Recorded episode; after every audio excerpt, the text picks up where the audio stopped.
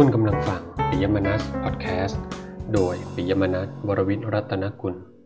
สวัสดีครับกลับมาอยู่ด้วยกันต่อในรายการบทคัดย่อพอดแคสต์กับผมนายปิยมนัสวรวิทย์รัตนกุลรายการที่จะนำเสนอบทคัดย่อของงานวิทยานิพนธ์และงานวิจัยที่น่าสนใจจากฐานข้อมูลวารสารออนไลน์ ที ซี ไอ ไทยโจ ดอท ออร์ก และฐานข้อมูลเครือข่ายห้องสมุดประเทศไทย ไทยลิสต์ ดอท โอ อาร์ ดอท ที เอช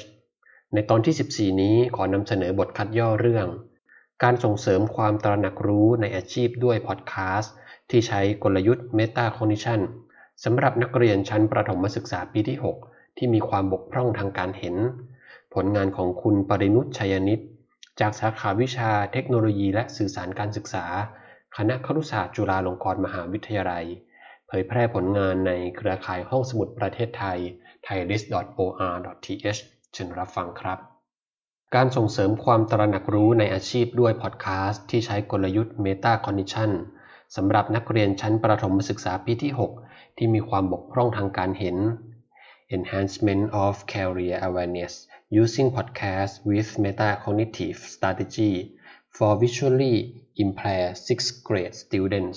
ปรินุช ชัยนิช สองพันห้าร้อยห้าสิบห้า การวิจัยครั้งนี้มีวัตถุประสงค์เพื่อหนึ่งศึกษาระดับของการพัฒนาความตระหนักรู้ในอาชีพ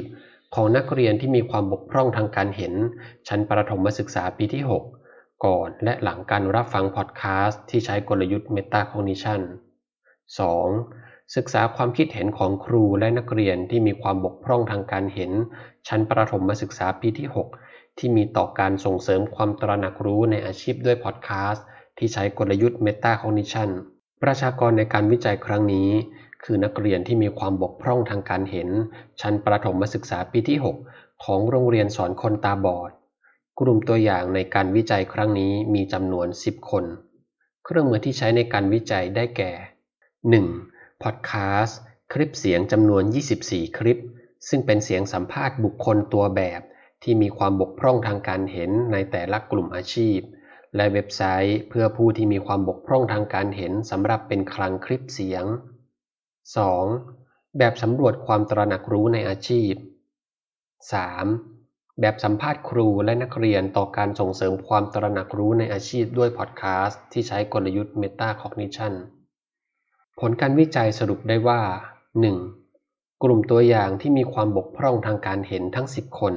มีระดับของการพัฒนาความตระหนักรู้ในอาชีพที่เพิ่มสูงขึ้นโดยในมิติตนเองเพิ่มสูงขึ้นร้อยละ สิบสี่จุดหก มิติครอบครัวและสังคมเพิ่มสูงขึ้นร้อยละ สิบสองจุดหก มิติอาชีพเพิ่มสูงขึ้นร้อยละ เก้าจุดสี่ สอง.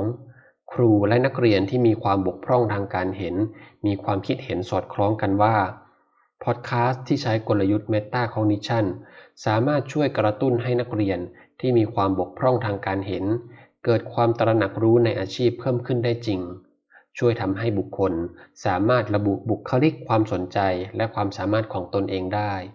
ทั้งยังช่วยให้บุคคลได้สำรวจและเปรียบเทียบระหว่างทักษะของตนเอง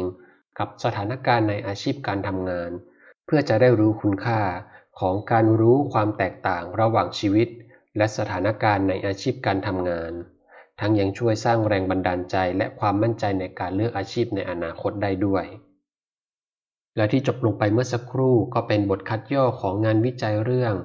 การส่งเสริมความตระหนักรู้ในอาชีพด้วยพอดคาสต์ที่ใช้กลยุทธ์ Metacognition